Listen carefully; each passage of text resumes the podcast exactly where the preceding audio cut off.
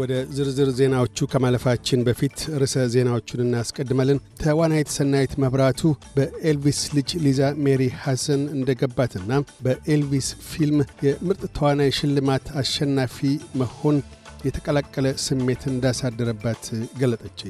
ኢትዮጵያ በ2023 ከ38 የአፍሪካ ሀገራት በወታደራዊ ኃይል ጥንካሬ አምስተኛ ከዓለም 49ኛ ደረጃ ላይ እንደምትገኝ ተመለከተ። አውስትራሊያዊቷ ሳም ከር ለዘንድሮው የፊፋ የዓመቱ ምርጥ ሴት እግር ኳስ ተጫዋች ሽልማት በእጩነት ቀረበች። የሚሉት ግንባር ቀደም ርዕሰ ዜናዎቻችን ናቸው።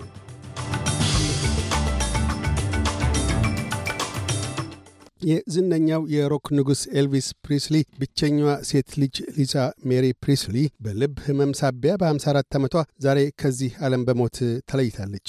የሊዛ ሜሪን ዜና እረፍት የተገለጠው በእናቷ ፕሪስኪላ ፕሪስሊ ነው። ፕሪስኪላ የልጇን ህልፈተ ሕይወት ስትገልጽ የውቧን ሴት ልጄን ሊሳ ሜሪን ከእኛ የመለየት ዜና እረፍት ከጥልቅ ልባዊ ሐዘን ጋር ላጋራችሁ ግድ ይለኛል ስትል ለፒፕል መጽሔት ገልጣለች። ሊዛ ሜሪ ወደ ሆስፒታል የተወሰደች ቢሆንም የልቧ ምት አቁሞ ከዚህ ዓለም ተለይታለች።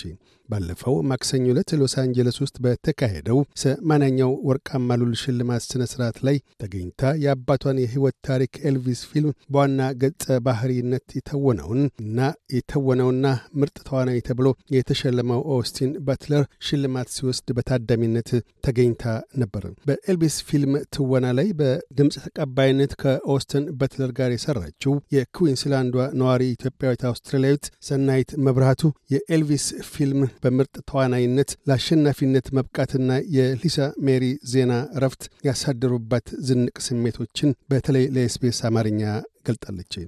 Well መጀመሪያ ያው የኦስትን ባትለር የተጫወተውን ኤልቪስ ገጸ ባህሪ Golden Globe ማሸነፉ best actor ተብሎ ማሸነፉ በጣም ነው ደስ ያለኝ። ምክንያቱም he work so hard በጣም በጣም ነበር በከባዱ የሰራው። ኦስትን ባትለር deserve to win and I'm so happy ስላሸነፈት በጣም ደስ ብሎኛል። ማለት በጣም ነበር ሲለፋ የነበረ እና ስላሸነፈን ደስ ብሎኛል። and he deserve በዛ at same time ደግሞ like ዛሬ ጠዋት ማለት ገና ሳናጣጥመው ማለት ነው ሊሳ ሜሪ ከዚህ ዓለም መለየት በጣም ነው ያሳዘነኝ። breaks my heart ምክንያቱም I grew up, uh, uh, Lisa Marie, uh, ያው እንደምታውቀው she was married to Michael Jackson እና በዛ በጣም ነበር ምወዳት because ያው ለማይክል ያለኝ ፍቅር ስለምታውቅ ማለት ነው። and አሁን ደግሞ like more ወደ ኤልቨስ በፊልሙም understand ስላደረግኳት መሰለኝ I just it's like family member lose እንዳረክ ነገር ነው የሚሰማ breaks heart I never met her meet አድርጊያት አላውቅም ግን ለኦስትን ያላት እይታና እንዴት አድርጋ እንደተቀበለችው እና how proud she's of this film ለእኔ privilege። ይህ በእንዲህ እንዳለም በተለይም የወርቃማ ሉል ሽልማት ምርጥ ተዋናይ ሆኖ ለአሸናፊነት የበቃው ኦስቲን በትለር ላይ የሚያሳድረውን የስነ ልቦና አሉታዊ ተጽዕኖም አንስታ ተናግራለች። ኦስትን እናቱ ገና የሀያ ሶስት ዓመት ልጅ እያለ ነው የሞተችበት እና ኤልቨስም እንደዛ ነው። ከኤልቨስ ጋር በጣም አንድ ያገኘው common ground ያገኘው የሁለታቸው ለእናታቸው የነበረ ፍቅርና እናታቸው ደግሞ በሀያ ሶስት አመት አመታቸው ነው ያረፉት። እና አሁን በተለይ ኤልቨስ ፊልሙን ከወጣ በኋላ ሊሳ ሜሪ ለኦስትን ያላት ፍቅር ሌላ እናት ያገኘ ሆኖ ነበር feel ያደረኩት እኔ ደስ ያለኝ። ምክንያቱም ሜሪ ብዙ ነገር አሳልፋለች። ወደ last ወር year before lost son as well ቤንጃሚን suicide አድርጎ lose አድርጋለች እና ኦስትን ስታገኝ ለኦስትን ያሳየችው ፍቅር በቃ የልጅ እናቱን ያገኘ ነበር feel ያደረኩለት እና እንደገና አሁን ደግሞ እሷን ማጣት ማለት በጣም ከባድ ነው እና ልቤን የተሰበረ አሁን እኔ እንጃ እንዴት እንደሚቀበለው እሱ ራሱ ከባድ ነው። በጣም ነው ወደ እንትን ያለኝ። በዘንድሮ 2023 ሉላዊ የወታደራዊ ኃይል ጥንካሬ ምደባ ከ145 የዓለም ሀገራት ውስጥ ዩናይትድ ስቴትስ፣ ሩሲያ፣ ቻይና፣ ህንድ፣ እንግሊዝ፣ ደቡብ ኮሪያ፣ ፓኪስታን፣ ጃፓን፣ ፈረንሳይና ጣሊያን በቅደም ተከተል ከአንደኛ እስከ አስረኛ ያለውን ደረጃ ይዘዋል። አውስትራሊያ ከዓለም 16ኛ ስፍራን ስትይዝ ከ145ቱ አገራት የመጨረሻው የኃይል ሰንጠረዥ ላይ የሰፈረችው የደቡብ እስያዊቱ ቡታን ናት። ከአፍሪካ በወታደራዊ ኃይል ጥንካሬያቸው ግብፅ፣ አልጄሪያ፣ ደቡብ አፍሪካ፣ ናይጄሪያ፣ ኢትዮጵያ፣ አንጎላ፣ ሞሮኮ፣ ዲሞክራሲያዊት ኮንጎ እና ሱዳን በቅደም ተከተል ከአንደኛ እስከ አስረኛ ተመድበዋል። ከ38ቱ የአፍሪካ ሀገራት በወታደራዊ ጥንካሬዋ የመጨረሻው ሰንጠረዥ ላይ ያረፈችው ቤኒን ናት።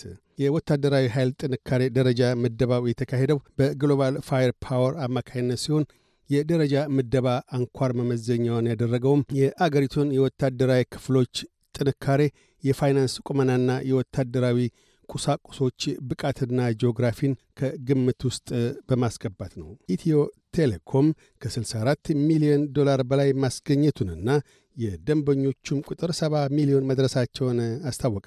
ኢትዮ ቴሌኮም በ2014 በጀት ዓመት 9 ቢሊዮን የተጣራ ትርፍ ሲያገኝ በ2015 የበጀት ዓመት በስድስት ወራት ብቻ 8 ነጥብ 18 ቢሊዮን ብር የተጣራ ትርፍ አግኝቷል።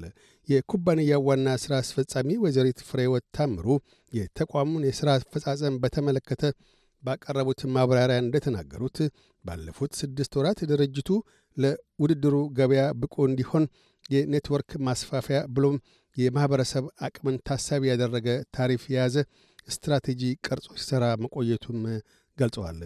የሦስት ዓመት ስትራቴጂ በዋና መሪ ዲጂታል መፍትሄዎች አቅራቢነት ከፍተኛ የደንበኛ ልምድ፣ ቀጣይነት ያለው የንግድ እድገት፣ በቴክኖሎጂ መፍትሄዎችን የላቀ የተግባር ርቀት ያለው ባለሙያዎችን ያማከለ በመሆን ከፍተኛ አፈጻጸም ያለው ኩባንያ እንዲሆን ማድረግ መቻሉንም ወይዘሪት ፍሬወት ተናግረዋል።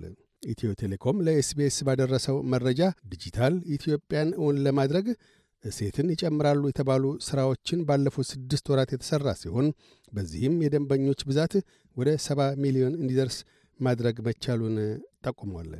የኒው ሳውዝ ዌልስ ፕሪምየር ዶሚኒክ ፔሮቴይ በ2003 የአንደኛ ዓመት ዕለተ ልደታቸውን ባከበሩበት ወቅት የናዚ መደበኛ ልብስ ለብሰው በማክበራቸው ሳቢያ የከረረ ትችት የደረሰባቸው ቢሆንም በወርሃ ማርች በሚካሄደው የኒው ሳውዝ ዌልስ ክፍለ አገራዊ ምርጫ ፓርቲያቸውን መርተው እንደሚወዳደሩ ሙሉ እምነት ያላቸው መሆኑን ገለጡ።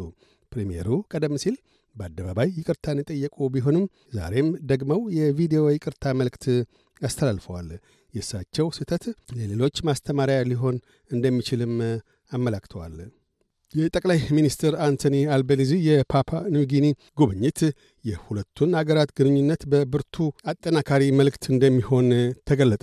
አቶ አልቤኒዚ በሁለተኛ ቀን ጉብኝታቸው የፔንጂን የቅኝ ግዛት ወቅት ቀዳሚ ሚኒስትርና ከነጻነት በኋላም የመጀመሪያው ጠቅላይ ሚኒስትር የነበሩትን ማይክል ሱማሬ መካነ መቃብር ጎብኝተው የአበባ ጉንጉን አስቀምጠዋል። ከቤተሰቦቻቸውም ጋር ተነጋግረዋል። የቼልሲና ማቲልዳ አጥቂ የእግር ኳስ ተጫዋቿ ሳምከር የዘንድሮ የፊፋ ሴቶች እግር ኳስ የዓመቱ ምርጥ ተጫዋችነት እጩ ሆና ቀርባለች። የ29 ዓመቷ አውስትራሊያዊት ከሌሎች ምርጥ 14 ተጫዋቾች ጋር ስሟ ሰፍሯል። ከወንዶች በዘንድሮው እጩነት ክሪስቲያኖ ሮናልዶ ለመጀመሪያ ጊዜ ስሙ ያልተጠቀሰ ሲሆን የሊዮኔል ሜሲ ስም በግንባር ቀደምትነት ለእጩነት ቀርቧል።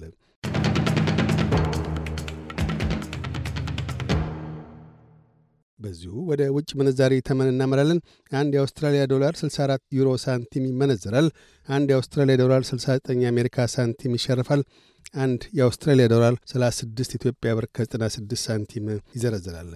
ዜናውን ከማጠቃላችን በፊት ርዕሰ ዜናዎቹን ደግመን እናሰማለን። ተዋናይት ሰናይት በብርሃቱ በኤልቪስ ልጅ ሊዛ ሜሪ ሐዘን እንደገባትና የኤልቪስ ፊልም የምርጥ ተዋናይ ሽልማት አሸናፊ መሆን የተቀላቀለ ስሜት እንዳሳደረባት ገለጠች። ኢትዮጵያ በ2023 ከ38 የአፍሪካ ሀገራት በወታደራዊ ኃይል ጥንካሬ አምስተኛ ከዓለም 49ኛ ደረጃ ላይ እንደምትገኝ ተመለከተ። አውስትራሊያቷ ሳም ከር ለዘንድሮው የፊፋ የዓመቱ ምርጥ የሴት እግር ኳስ ተጫዋች ሽልማት በእጩነት ቀረበች። የሚሉት ግንባር ቀደም ርዕሰ ዜናዎቻችን ነበሩ። እያደመጡ የነበረው የኤስቢኤስ አማርኛ ፕሮግራምን ነበር።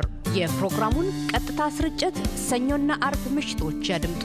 እንዲሁም ድረገጻችንን በመጎብኘት on demand እና በኤስቢኤስ ራዲዮ ሞባይል app ማድመጥ ይችላሉ። ድረገጻችንን ኤስቢኤስ ዶት ኮም ዶት ኤዩ አምሃሪክን ይጎብኙ።